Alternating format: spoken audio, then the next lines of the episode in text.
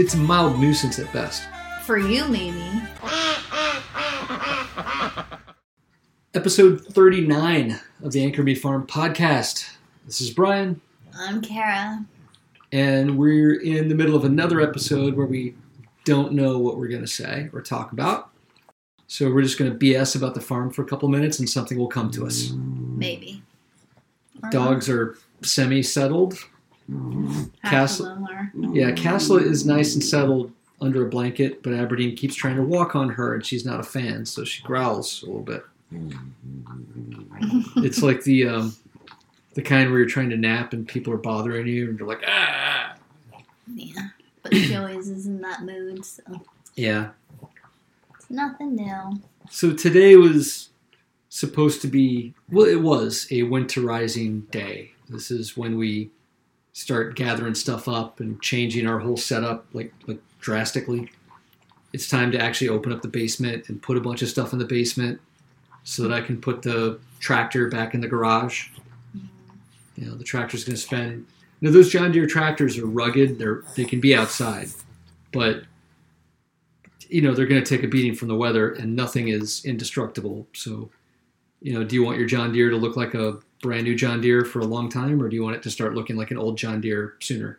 So, Well, it kind of needs a bath, but. oh, it definitely needs a bath, but it's a badge of honor when a John Deere is dirty, though. It's got dirt on it. Yeah, I- when the guy sold it to me, I'd driven around a couple times. He's like, "I only had it a day, and you've already got mud on the tires. Excellent." Because it means you've been working with it. Mhm. You but I noticed the there's a big roll bar on the top that folds down, and when I take it out of the garage, I swing it up. I, I- like there's pins that secure it in place. So if the whole thing were to flip over, it wouldn't squish me, basically. But I have to lower them to put the whole thing in the garage, and I noticed a little bit of rust. So I'll have to scrub that out and paint over it to keep it nice. Yeah. You know, You don't want your machinery getting rusty, or else they'll. Rust is bad. Rust is like a cancer. You have to scrub it out pretty quick. And in the environment that we're in up in Maine, it's it's just always going to be a problem. I mean, scrub it out with like steel wool or something. You can't just use a sponge, so. Yeah, you basically have to scrape because it's a chemical reaction that's happening in the metal. It's the metal is actually changing into the rust. It, it's oxidizing, so you have to scrape like the iron oxide off of the, the, which is what rust is. You have to scrape that off of the metal until it's got nothing but clean metal, and then you got to paint that so that because it's exposure to the air and moisture and stuff that causes it to rust. Yeah, if it keeps rusting, you'll develop holes, and it's just bad. because it eats away. It's literally the metal is as it changes into rust, it goes further and further until more of it is rust and more of it is mm. rust and and then it's not strong anymore. Yeah. And Now that can take a long, long time. I mean, we could let things get really rusty and they would just be ugly for a very, very long time. But these tractors can last decades.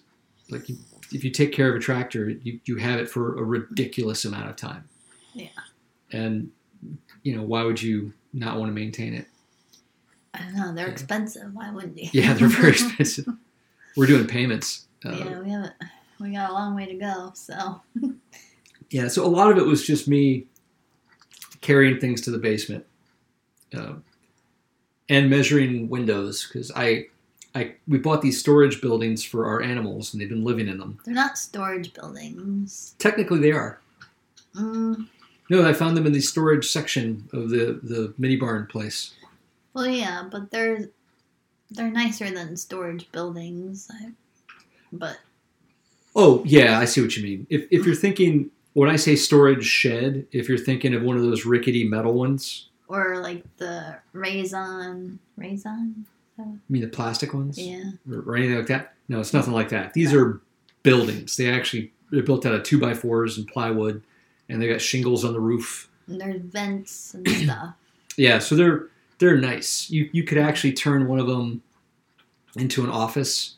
You could use them for all kinds of stuff. It'd be an outdoor shop. Um, you could turn them into a tiny home. Yeah. There's all kinds of crazy stuff you can do with them. For us, we made them into animal houses, and because they're, very sturdy, and they're pretty permanent, and you can maintain them like a house. And and if you remember, like if you're one of the six people that's been downloading this, mm-hmm. and you've listened to all the episodes, we actually have a, a gravel pad made that's a little bit bigger than the building. And so the landscaping guy comes in with an excavator and he digs out the area and he puts gravel in its place and he brings a compactor around, he compacts it down, and he makes this incredibly solid gravel pad that's not going to settle. Yeah. Um, so you you don't have to worry about two years from now the whole thing is at a weird angle.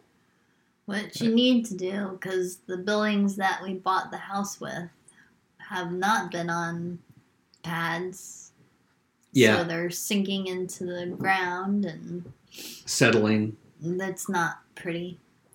Yeah, and for the smaller sheds, you could even do something like if you build a pole barn where you basically drive like four poles into the ground and then you attach framing to those and make a floor and everything so that you're not actually on a foundation. You've actually got poles that go down below the frost line. If you dig deep enough with the poles that are supporting the place, that won't settle either. You know, but it's all about being below the frost line. It's all about being compacted so if you do it right, then it's fine. But the buildings that were, yeah, Yeah. she's right. The ones that were here before we got here were just up on rocks and stuff. Yeah, and the rocks sink. I mean, it, just doesn't make sense, Yeah. really. I mean, why? Who? Yeah, why? How? Although to be fair, we brought more water to the place and we've opened the place up more and, and it's getting used more. So there's more erosion now than there was. well, In some places there is, in other places, I mean, there's erosion, but we didn't bring the water. The water fell from the sky. well, a lot of it did, but we're also filling things and cleaning things with the hoses. Well, yeah, but And we've that also doesn't affect the buildings. But we've also covered everything with bedding from the buildings, so a lot of the grass is dead in the front. It's really hard to keep your grass. Ever since our second winter here, when we had the goats, everything froze. We, everything would melt and refreeze. We're always dealing with ice, and everything was slippery. And we were using the bedding from the houses to give us some kind of traction. And we wound up killing a bunch of grass that way. And then it just got really hard to leave an open grassy area in the main work area between the animal houses.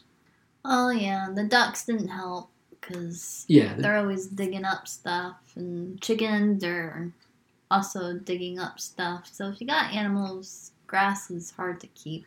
the ducks are the worst because all they need is a little bitty puddle, and they start digging in the puddle for worms or whatever, and they basically bore out a larger hole, and you'll end up with a little mud pit. So you have to be very vigilant. We did get some grass to come back this spring, or no, this this fall, but it was near the end of the season. I think if we work really, really hard, we can get some of the grass to come back in a few places. But of course, then there's the outside feeders, and the goats and the sheep don't perfectly eat all of it efficiently. They drop some of it. So hmm. there's like a pile of hay around the feeder every morning. And because of all the rain we've had, there are places where it's like six inches of mud. Yeah. There's no grass. So I've been throwing old, once the hay's on the ground, nobody wants it. Except Lucan. Well, if it's piled up enough, Luke will eat the top. But there's there's a point at which hay becomes, you know, forbidden. The goat culture they don't they don't want it. But yeah, Lucan takes the stuff that falls directly. That's still good. Five second rule, I guess. Guess he's also the smallest, and he gets bullied out of the feeder area. He can't quite reach. He can reach a little bit, but he usually like jumps up onto it if no one's around. Yeah, those feeders have a big tray at the bottom, and there's like a, a V formation with a four by four metal grid, and you just drop the hay in the top, and the tallest goats might get up on it, get on their hind legs, and eat directly from the top. A lot of them eat from the sides, from the four by four grid, and the stuff that they they make some of a mess, and it falls into that tray in the bottom, and the little bitty goats can reach that tray. Yeah, or they'll go underneath it. Yeah, if they get bullied and stuff, they go underneath, and as it as the the pile falls and is fresh, they'll eat the fresh hay that falls. Yeah, Usually it's Lucan. You can either find Lucan, Guinness, or Magners under there. So. Those are the three little guys. But- Lucan actually is the one. He does get bullied quite a bit because we have a, a plastic dog house inside the goat house, and Lucan's always in there. I'll actually hand him a handful of hay and let him eat it in there, so nobody can mess with him. But it's it's it's a big uh, ambition of ours to get some grass to come back in a few places. And Carol wants me to open up the whole place a, a bit more in the spring, and there's a lot of trees and wooded areas, so I don't know how much grass we're gonna have. Yeah, it gets harder as we open up more because of all the trees. There's a huge problem with the hill because everything becomes mud, and all of our plans involve going. We, we don't want to go too far down the hill. All the buildings are going to be in a village, like I think you called it a village Yeah. up here at the top. But we're still going to have to do a couple of buildings a little bit further down than we normally are willing to go. So I'm going to be snow blowing down the hill this year, and I'm going to try to see if we can make a safe passage to the bottom. And eventually, we're just going to have to to build a road that goes down that way. It, it doesn't have to be like for cars or anything, but it needs to be like we're gonna have to have it dug out and filled with gravel and, and basically underneath the road is gonna be a French drain. It's just gonna be built like a French drain. You dig out a trench that's uh, typical French drain is 18 inches deep, but if you're making a road, you might be digging a little deeper. So I would be like, put big rocks in there, put some landscaping cloth, let it double, because that that would allow the water to just go down the hill and not pool in certain areas. Yeah. So there's going to be a lot of water management. Uh, there's also something called erosion blanket or something. Erosion control blanket. erosion control blanket.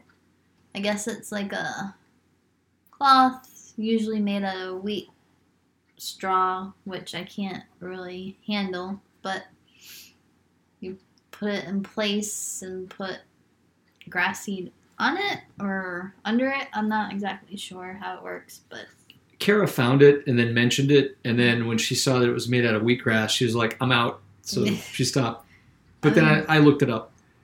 Basically, it's a a woven blanket made out of wood or coconut or straw or whatever. The the stuff you're going to find quickly if you Google it is made out of wheat straw, and it basically provides a way for stormwater to flow over without the soil underneath going away and it also protects unestablished plants. So you would use the, the erosion control blankets over a bunch of grass seed, and it would help protect your grass seed and give the grass a chance to grow without being washed away.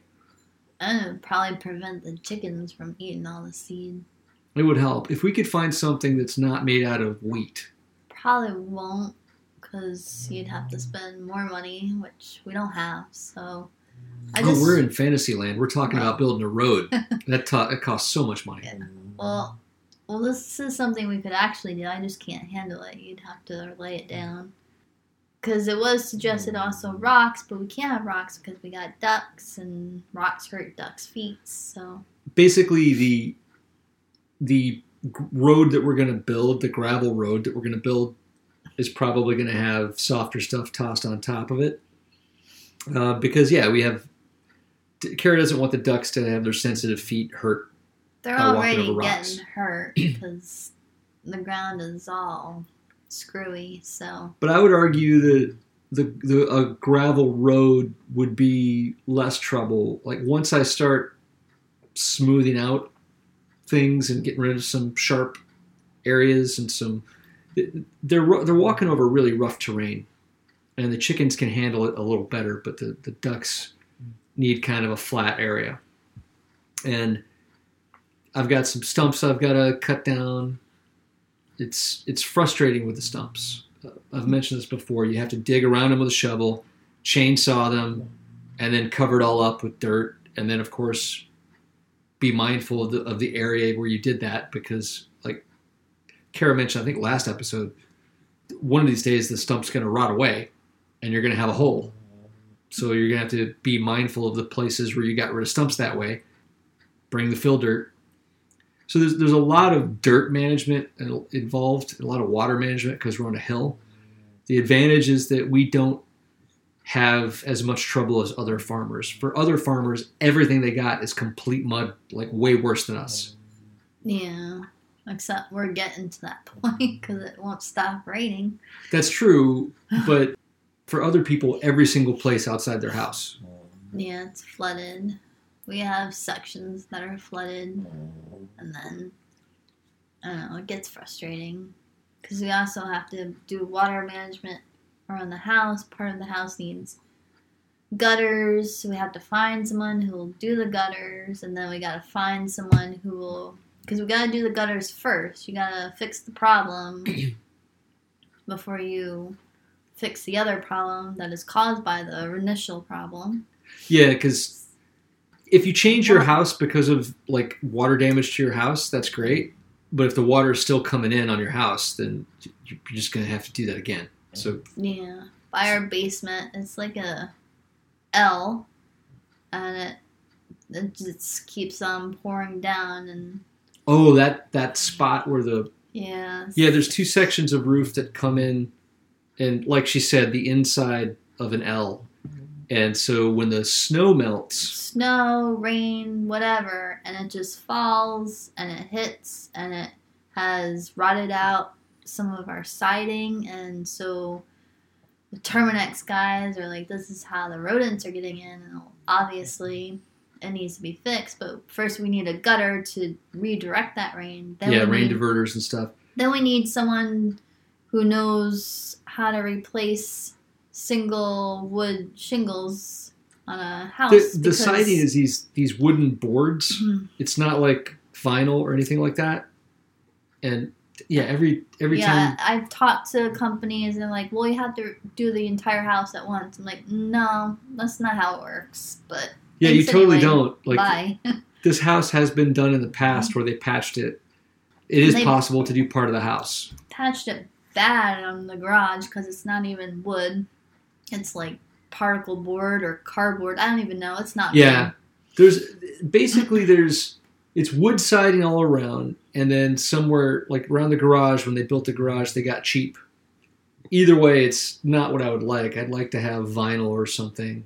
I don't even want mm-hmm. vinyl. I'd rather have the composite that looks like wood. Oh, that's right. Stronger. See, Kara actually does all the research on this stuff. I just want like waterproof stuff. But it's so expensive. So could we do the job and have the house look a little weird for a few years as we do sections? If we get someone willing to do that? I mean, um, the problem is finding the person. Especially right? in mid coast Maine. We're not in mid coast. Sorry, not mid coast. We're central Maine. central Maine. That's, you know where that came from? Our days doing farmers markets. We w- did live in mid coast and Bath, but yeah. we're no longer there. Yeah. So my brain map takes a while to, to update. We actually had a guy there, but he doesn't want to drive here. It's too far, apparently. So yeah, it's a bit of a drive for him, which is a bummer because he would have done what I wanted. Yeah, and he. Oh yeah, I know you're talking about. Yeah, he knew everything. Yeah, he was great. He did it all. Can't find that here though. He's he did part of our roof in our house in Bath, and apparently the roof had been done it had been patched so many times that eventually you just have to take stuff out and replace it.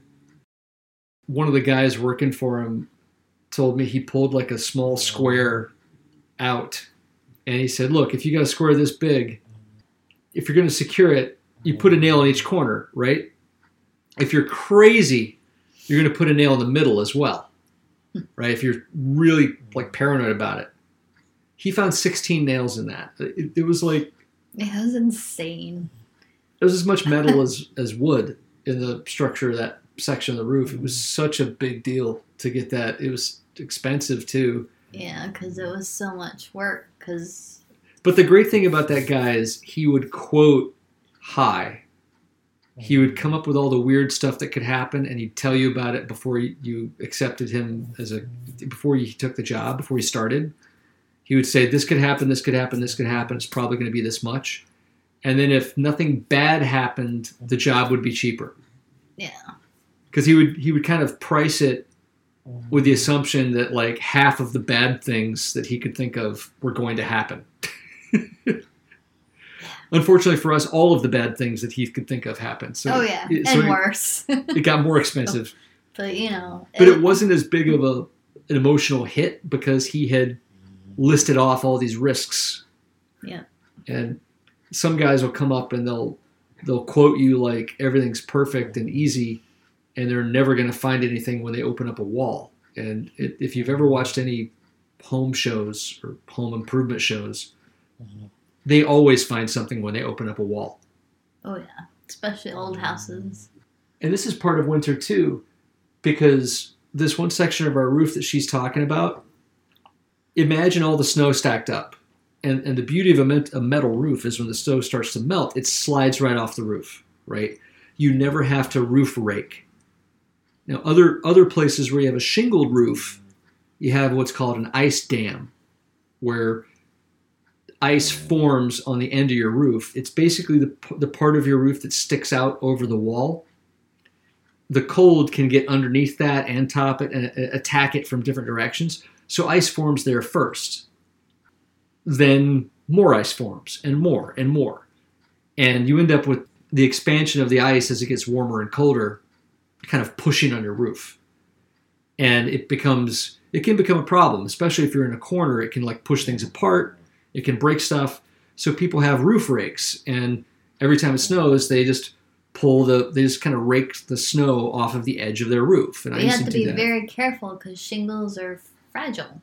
right and if you're in an old house Mhm. which is what we tend to get the shingles are old Yeah. so it's not brand new tough shingles it's old shingles that are crumbling and so you basically have to be johnny on the spot with it. And they also sell uh, warming cables which we used to use which you could secure on your roof. And you plug them in and they get up to like 50 degrees which is enough to melt the snow.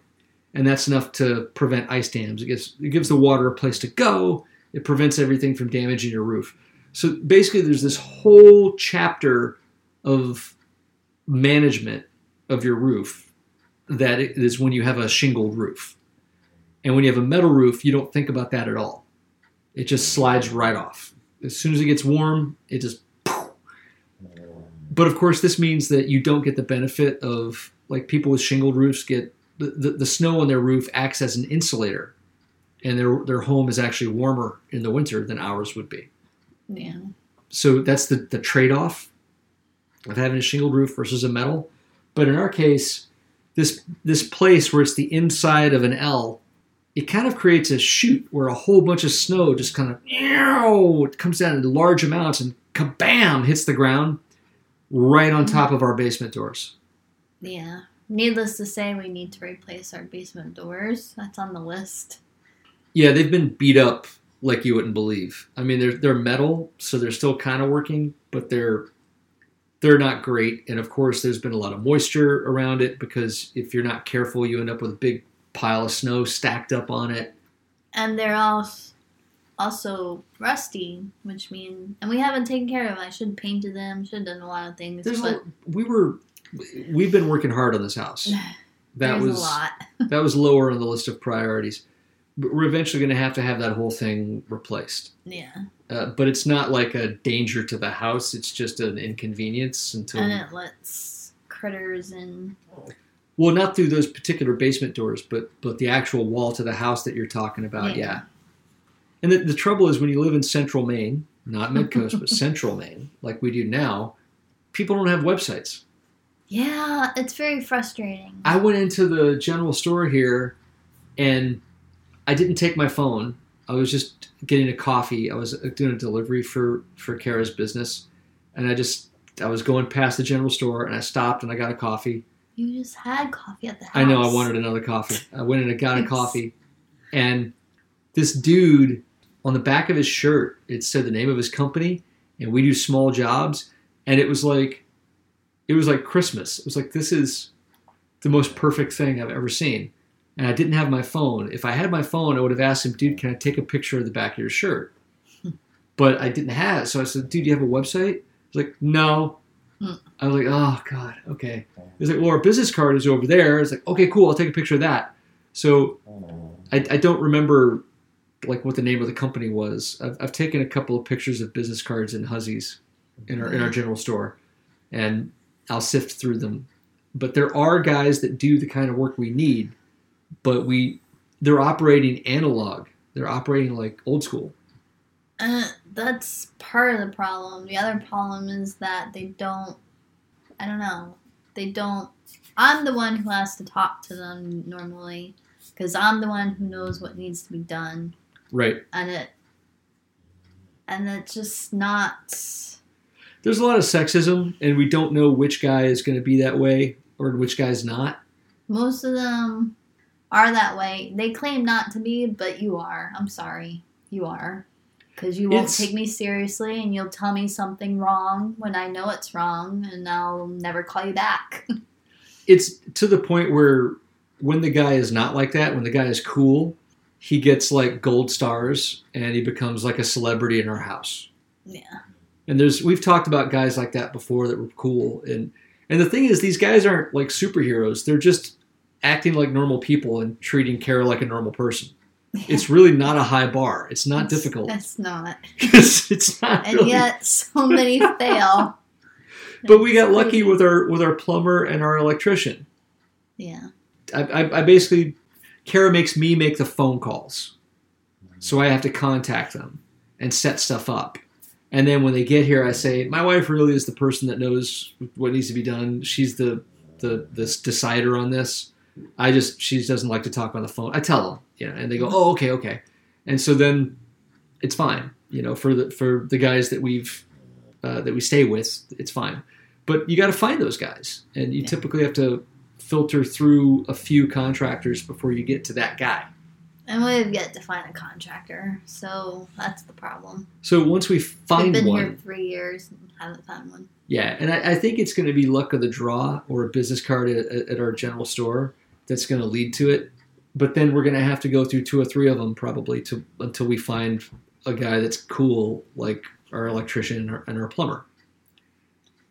So, you know, sorry, Kara's distracted because The sheep, so they're big, right? the But sheep the sheep have just just- run up the hill. They just ran like I don't know what's going on up front, but everyone's running up there. And the, the vibe is that Mhm. they're running to, they're not running from. It's not an emergency, but yeah, so I don't know if someone pulled into the shop or what, but they were excited. I don't know. They trigger each other too. That's true. The goats went first. The goats always go first, and then everyone Anybody- else follows. Anybody that gets a case of the zoomies and suddenly starts running somewhere, everybody else is like, "Oh my god, are we running?" And then they all go. Yeah, it's funny.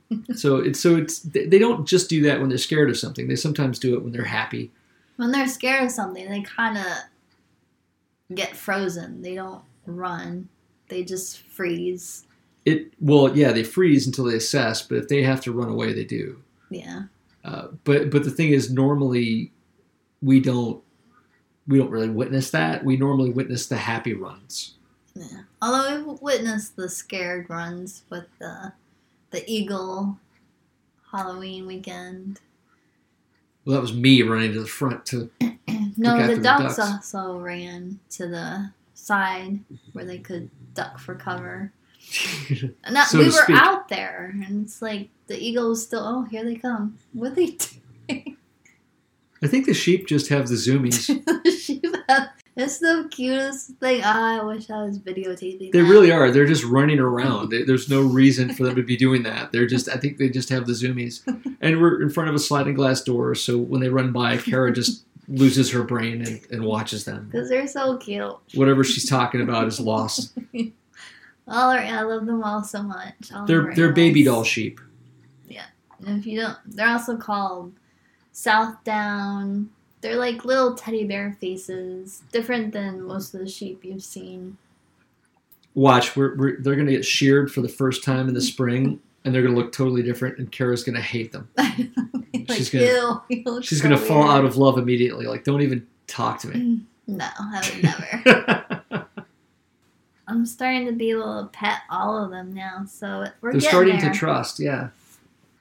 They're very different from the goats. When anything changes, if anything's different, the goats are right up on it. Like, what's going on? What's what's this? What's happening? You know. Meanwhile, the ducks completely hate any change, and it'll take them four or five days to handle any kind of change to their environment. Yeah. we, we installed that wheelchair ramp in front of their house. They would not touch it. They jump around it like it was radioactive. They, they've only just recently started to actually use that ramp to go They're up into their so house. Weird.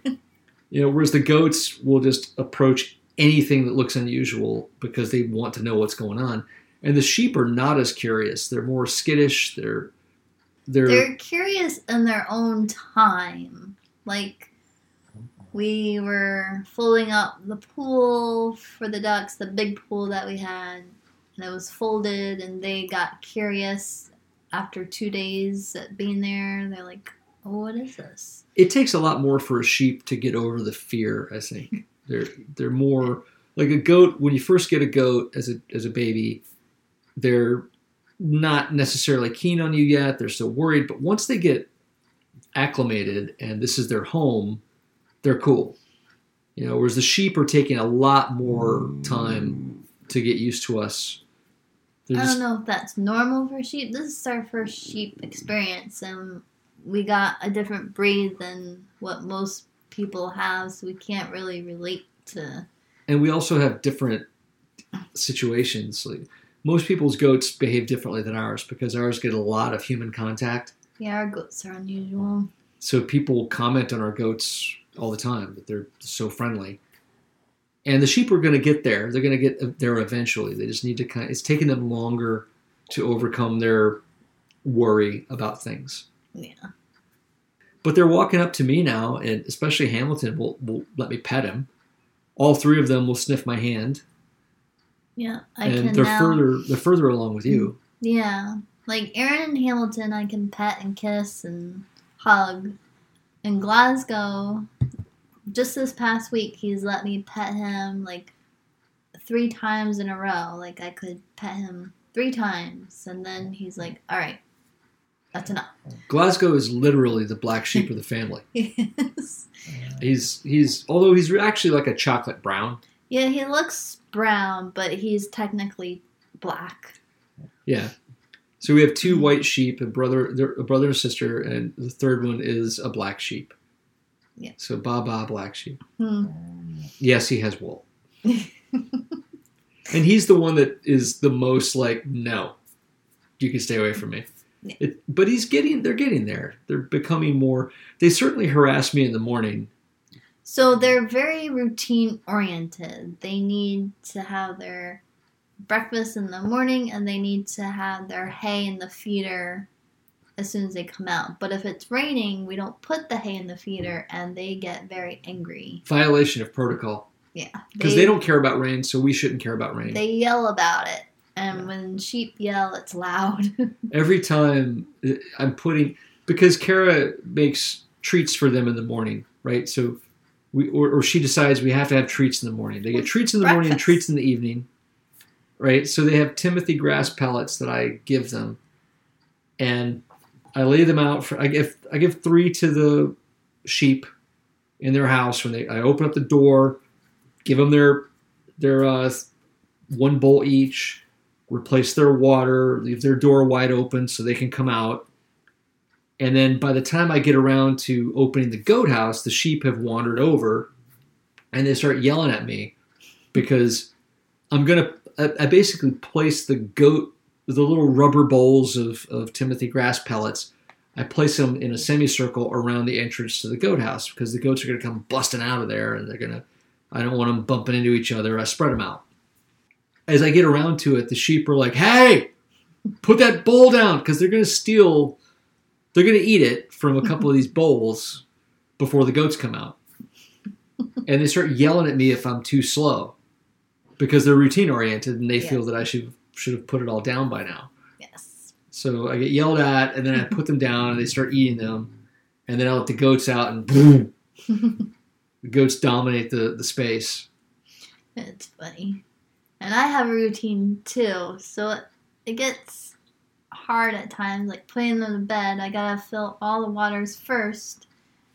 But there they are yelling at me. I'm like, I'll get to you in a moment. You gotta wait.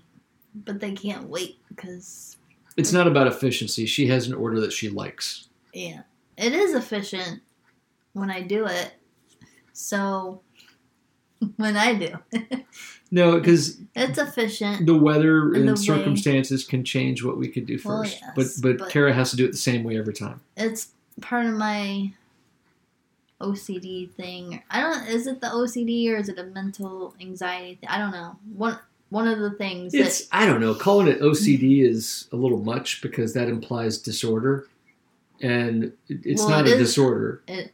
I mean, it is because it makes me very anxious when you do it out of order. And No, I mean it, it's an ex- obsessive compulsive Mm-hmm. trait, but I don't think it's I don't think it's a disorder because it's not big enough to really. It's it's a mild nuisance at best. for you, maybe.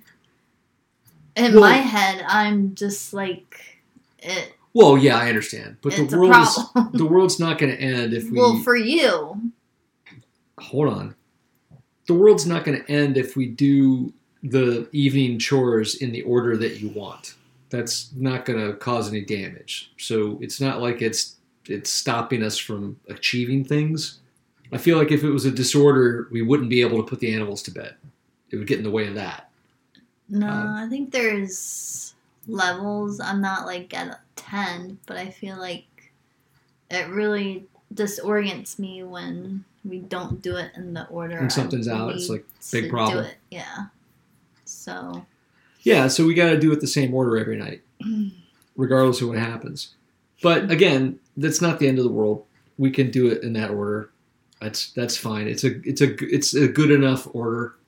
that's the problem when you got issues. I mean, but the the reason I'm saying it's not a, a not a disorder is because it's not a huge thing to ask, and it's it's not going to stop us from doing the job. So it, it's however much trouble it is for you, it, it's not preventing us from getting the animals to bed. Like I wouldn't call a doctor and say, "Doctor, doctor, we're achieving our goals and we're getting things done," but she has to have it in a certain order. Then, but we're we're back to talking about putting animals to bed. it's a to do. Ugh.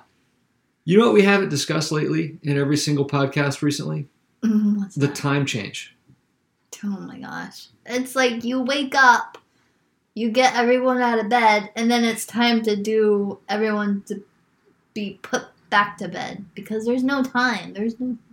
Today I was I pretty much I go out in the morning, I go out first. And I do all the stuff of letting the animals out. And I don't just go open the doors. It's more than that. The, the ducks have to come out before the goats because the goats will go into the duck house and eat the remaining duck food. So you have to let the ducks out and, and clean up their area a little bit, clean up their bowls a little bit before you let the, the goats out. The sheep don't do that, so I can I can let the sheep out first. But there's there's a good bit of walking back and forth because we don't we don't actually have the village that Kara wants to build yet. The sheep are way away from everybody right now in a terrible spot. Yeah, Uh, but that's where the previous owners put that little building. so far. Yeah. but there's a lot of back and forth. There's a lot of stuff I got to put hay in the feeders. There's it's more than you think. It probably can be a little more efficient, but it's early in the morning, and if I forget something, if I forget something I got to carry, like I have actually carried something all the way across towards the uh, the sheep house and realized I didn't bring their three bowls of Timothy grass pellets. Oh my gosh. That means I got to walk all the way back and go get them and bring them back. And that costs me time, right? So what you want is you want to create the perfect routine because I'm not like OCD the way Kara is. So I'm not compelled to do the routine the exact. It would actually be a benefit in that situation if I was compelled because you'd find the most efficient path, or at least I would think I would. But I'll forget a little component and it'll cost me another trip. It'll take a little more time. I'm better than it used to be, but every once in a while I still goof up. But now that it's winter, I've got to carry jugs of water out there, it's which the means worst. the the gorilla cart that we pull is full of five gallon water jugs. And I'm dragging that around. Then I have to come back to the garage to get the hay, and then back out there to fill the feeders, and then there's a lot of back and forth happening. I feel like we need another wagon. Maybe I wouldn't mm-hmm. I wouldn't be upset by that. Yeah. But the the end result is I go out there I, and I do all the work of letting the animals out. Which I feel bad about. I should be out there, but most of the time I'm in the kitchen baking. Oh, you're you're not doing anything. You're just doing two full time mm-hmm. jobs. You're like, no, you go out there later and you clean up some of the houses. You do a lot of farm work. You spend time with the animals, which is vital to the the nonprofit happening because spending time with the goats is what makes them so human friendly. Yeah. and it makes them curious about people and even whenever somebody visits the goats will walk right up to them and check them out and that feeling of comfort comes from from Kara spending so much time with them especially in winter a five gallon jug of water is 40 pounds i mean I'm, I'm the only one that can lug that around easily Yeah, I gotta fill these one gallon jugs, and it's such a pain. Like, Yeah. I hate winter. I hated winter to begin with, but just doing the water protocols is just, it's a lot. So, like today, for example, I do all this stuff, and it's Sunday. You know what? I'm not in a hurry. I'm just not going to run. I'm not doing a delivery today. I don't have to work today. I refuse to just run around at top speed and try to get all this done so fast. To, no, I'm just to relax and just take it at a steady pace, and it gets done when it gets done. Plus, my, my left ankle's been acting up today. I've I've twisted that a number of times in my life, and it's no longer like factory issue. So I'm gonna have to spend time on the exercise bike this some, this winter just to make sure I train that up. And as I get older, it's going to become more vital for me to be on the exercise bike. It's not just a workout Right. exercise thing. I'm going to have to do it to make sure my ankle still works. So I've got to make time for that. Uh, so I got to because our schedule's not full enough as it is. yeah. Kara um, is she's been making things for the farm shop. She's been making these these breakfast sandwiches, and I had one from yesterday, and and I came in and had that for like a late breakfast, and then got back out there and started dragging stuff to the garage from the garage to the basement, staging things, uh, just just generally walking around and collecting all the fans, all the electric fans that we had in the houses in the summer to keep everybody from overheating, to make sure air circulates through their houses. I was collecting all of those and putting those in the Battery basement. fans, they're not electric. Yeah, they're electric. They that's what the battery provides. Well, yeah, but when people think electric, they think plug-in. Oh, yeah. No, these are battery. These are all Ryobi fans. Yeah. These are when I say pretty much every time I say electric, it's going to be cordless because we I love Ryobi. he does. I do. I love electric tools. And Chicken House is the only one that has actual power, so Right. Right. they get a real fan. they get like the, the kind of fan that you would put in your window of your house and it just cycles things through And they like to sit in front of it and have their little tail feathers floating. it's funny. anyway. But that fan has already been pulled Oh yeah, I pulled that weeks ago. yeah but these are these are just ryobi the regular batteries not the large batteries i took all those put in the basement and i still had more stuff i planned to do and i wasn't even i had like two more hours of stuff i was planning to do and I was prepping for it. I was I was getting tools. I was I was all this stuff. And then Kara's like, "Are we podcasting today?" I was like, "Well, yeah." And then I looked down. and I was like, "Oh, it's one o'clock. We got a podcast by like Now two two o'clock or something." Not- because at three thirty, which is half hour from now, we have to put everyone to bed. Right, right, because the day's over. In the summer, I would have hours left. To, I, I can I can literally do half of the stuff I would normally do because winter the day is so short. It's crazy. And you would think, well, you can just do some stuff after you put the animals to bed. But by then it's so dark, so cold, and we have to have dinner. And then I wake up early for baking. And this week is Thanksgiving week, so I have multiple orders. I gotta. Which is a problem you want to have, but it's still a busy week. It's a busy week, which means every day I'm waking up at like 1 a.m., if not earlier. Yeah, Monday, Tuesday, and Wednesday are going to be bad. Yeah. So I'm not looking forward to that. And then on top of that, I'm gonna have to because he has to deliver Tuesday and Wednesday, I'm gonna have to clean all of the animal houses and Thursday we'll have a nice Thanksgiving and then Friday I should probably contact the other guy, but I'm pretty sure they're open, so I'll have another delivery. So I only get Oh yeah, you should totally contact him. but pretty sure he's open. But I'll make sure. Yeah, don't leave it to chance. Yeah.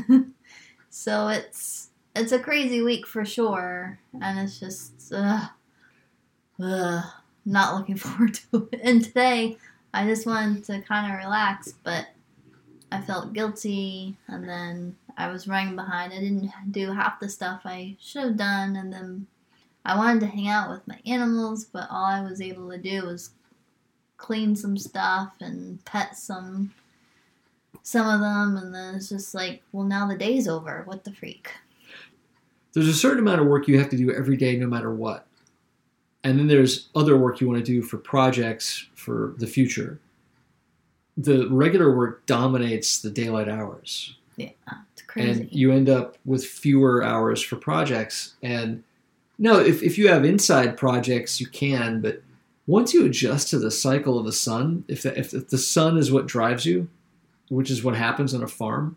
but it's not the farmer's fault for the early. Oh yeah, changing of the daylight savings time. That is not. That's a myth. We'll go into it another time. I don't remember the whole story now, but yeah, it's not I because think of we farmers. discussed it before, but I'm just gonna re. Reiterate that. Yeah, that's the word. Yeah, yeah, it's not because of farmers. No. But farmers are bound to the sun. That's kind of an argument against daylight savings because it doesn't matter what what time it is. You're going to do stuff when the sun comes up and when the sun goes down. Yeah, Period. And it doesn't matter what number you apply to that. It's not going to change. So the the dark hours are just down hours. The morning you're going to kick around in the the head, the worst of winter. You're going to kick around in the morning, and you have a little bit of time in the morning. But at night you're gonna you're gonna feel drained. You're gonna feel down. It, it's both of us get was it seasonal affected disorder? yeah. It's called like Sad. sad. So Yeah, yeah, And seasonal have- affected disorder. I have it bad, and I guess he's starting to get it. the whole the whole place the world turns gray. It's like the beginning of the wizard of oz when everything's in monochrome. Because new england becomes so beautiful and vibrant in the summer and then just dies in the winter. Except this summer, it was it was just not a good summer. So I feel like we got ripped off. yeah we got robbed. It's it's going to be a harder winter because we feel like we got robbed in the summer. The rain was way too much rain Way too much. So many yucky days. Couldn't really. it rained solid for a month and a half Yeah, it was brutal.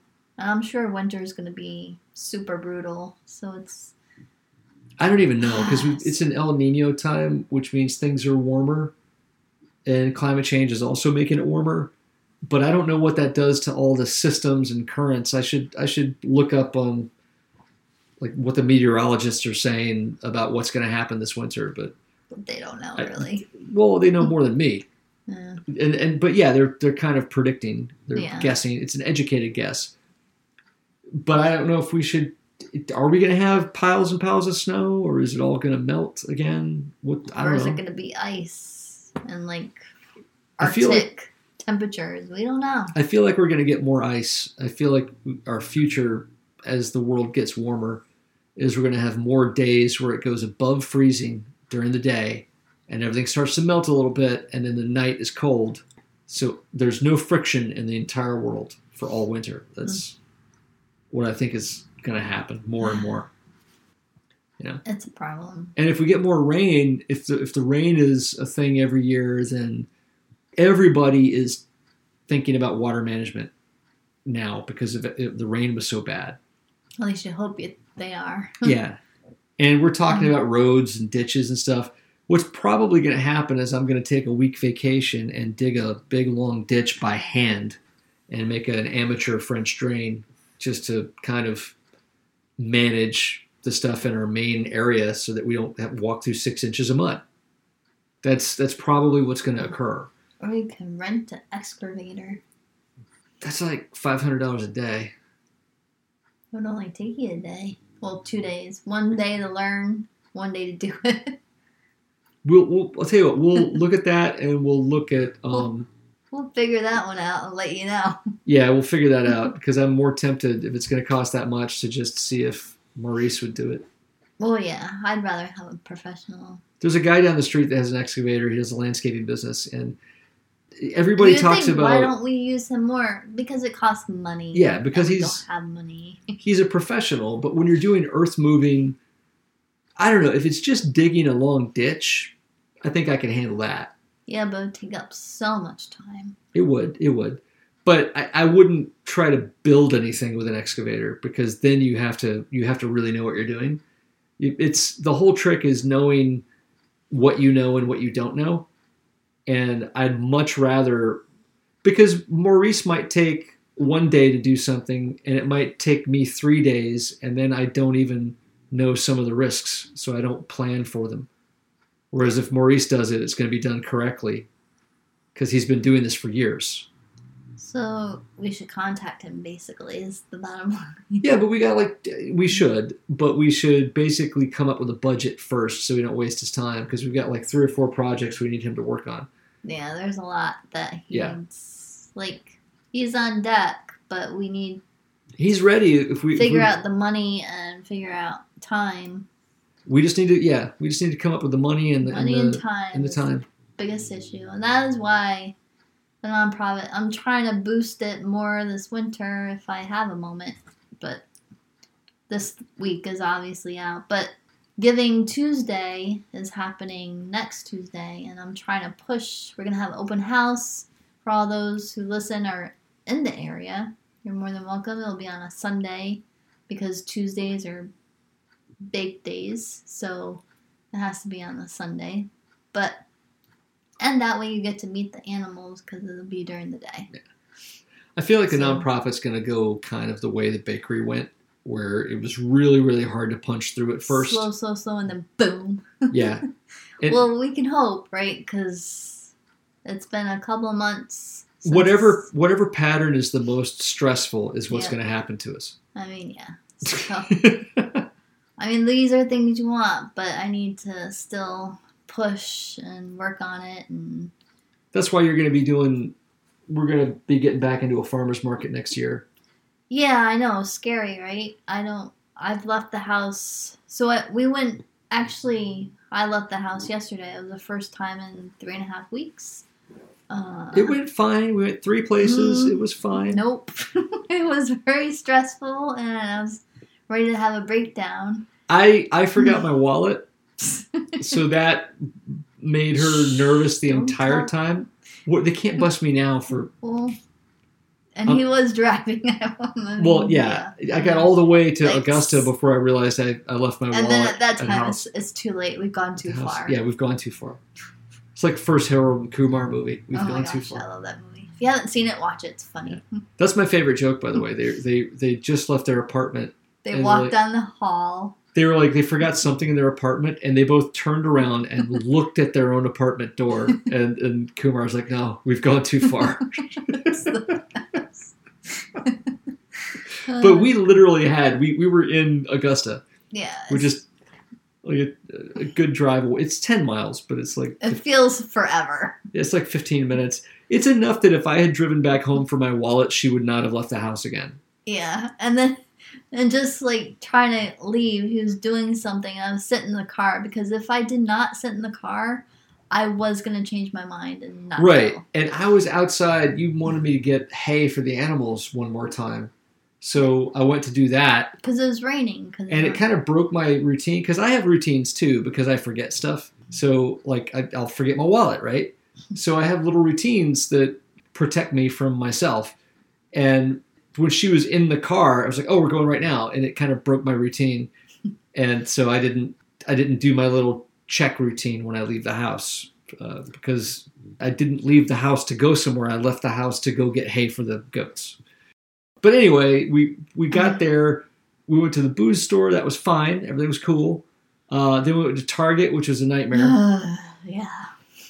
It's the holidays. We don't like to go in stores near the holidays. There's too many people. But and- I needed stuff. yeah, and no it matter where you ship in time. no matter where you stand, people have to walk into you and walk where you're trying to go. And and then we went to the grocery store, which is even worse. So much worse. It was like a hundred times worse. I know this elderly couple, these two ladies were going in the same pattern as we were, and we collided with them like in every aisle. And I was like, and I told Kara we need to change our speed or change or skip an aisle. But that's like hard when you need to figure out.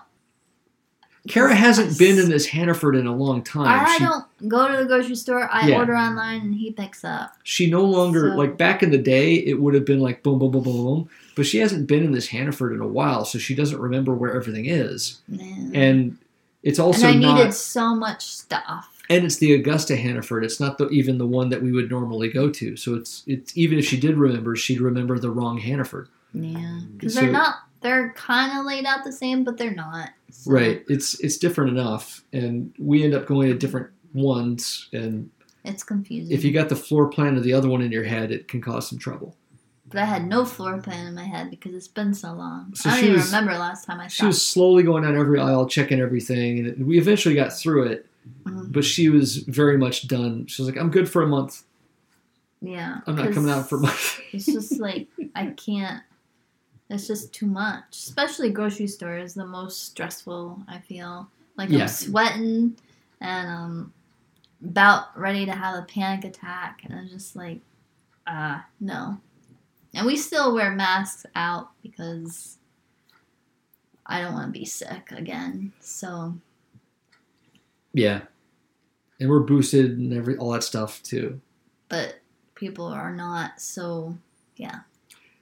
So we're gonna call this one erosion.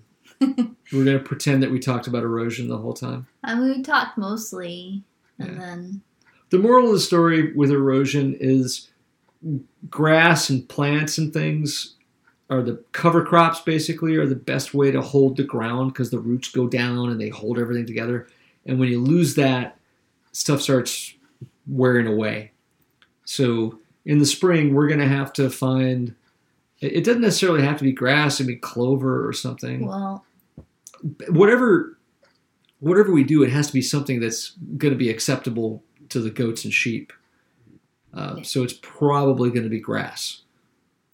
I mean, everyone loves clover too, but the question is what grows the fastest and what can we get to stay this basically we don't want the chickens and ducks eating all the seeds before it can start growing. That's the problem. So we may have to try those erosion blanket thingies. So Yeah, if it if it protects some of the seeds, that would be helpful. I mean, we've tried putting straw over it. We've tried putting hay over it. I mean, they they dig through stuff, but these supposedly are. But they're not meant to be anti-chicken barriers. They're meant to be. we don't know. We can try them. But that's not what they're advertised for. Well, we give it a go. we'll try. We'll try anything at this point because what we got to lose? We'll be the people that tell you if it works. yeah. So Alright. we'll figure it out. But we're as we're recording, we just went over an hour. All right. So we successfully BS you for an entire hour. sorry. All six of you. Someday we'll have like better content once we can think and get ahead of stuff. That is very optimistic. I'm, Yeah. I'm proud of you. I know it's a problem. anyway, Have a good whatever you're doing. yeah. Happy Thanksgiving. Bye.